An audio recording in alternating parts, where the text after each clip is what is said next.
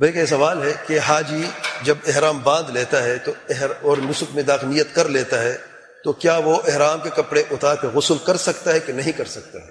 حاجی کے لیے جائز ہے کہ وہ احرام کے کپڑے پہننے کے بعد، حج کی نیت کرنے کے بعد، یا عمرے کی نیت کرنے کے بعد اگر وہ غسل کرنا چاہتا ہے تو اس کے لیے جائز ہے کہ وہ غسل کرے اور احرام کے کپڑے اتار غسل بھی کر سکتا ہے، احرام کپڑے کے ساتھ بھی غسل کر سکتا ہے، اتار بھی سکتا ہے، بدل بھی سکتا ہے۔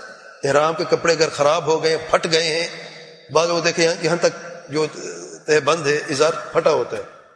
اور تبدیل نہیں کرتے۔ تمہارا عورت ظاہر نماز نہیں ہو رہی نماز نہیں ہوتی۔ اگر گھٹنے کے اوپر جگہ جو ہے وہ بے پردہ ہو جائے اور وہ جگہ نظر آ جائے تو نماز نہیں ہوتی۔ تو یہ جہالت ہے۔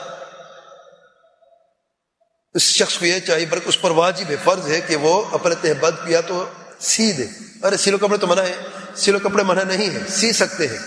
وہ سی کیوں نہیں رہا؟ وہ سمجھتا اگر اس میں دھاگا لگ گیا، سوئی سے دھاگا لگ گیا، تو پھر دم واجب ہو جائے گا۔ کوئی دم نہیں ہے۔ آپ اس کو سی بھی سکتے ہیں، اس کو بدل بھی سکتے ہیں۔ تو حاجی کے لیے جائز ہے۔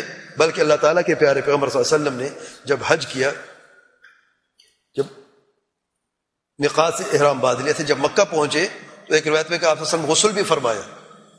تو غسل بھی کر سکتے ہیں۔ اور اگر کوئی بال اتر جاتا ہے غسل کے دوران، کوئی حرج نہیں۔ ہے احرام کے بعد ناخن تراشنا اور بار کاٹنا منع ہے۔ اگر غسل کے دوران آپ صابن سے بھی نہا سکتے ہیں، بشرط خوشبو نہیں ہونی چاہیے۔ خوشبو والی چیز احرام کا لگانا جائز نہیں ہے۔ صابن خوشبو والے بھی استعمال کرنا جائز نہیں ہے۔ پرفیوم صابن جو ہے، لکس وغیرہ جیسے اور بھی ہیں، یہ جو پرفیوم نہیں استعمال کرنا جائز نہیں ہے۔ برا غلطی سے ہو گیا تو اس کی معافی ہے، جان بوجھ کے نہیں کرنا چاہیے۔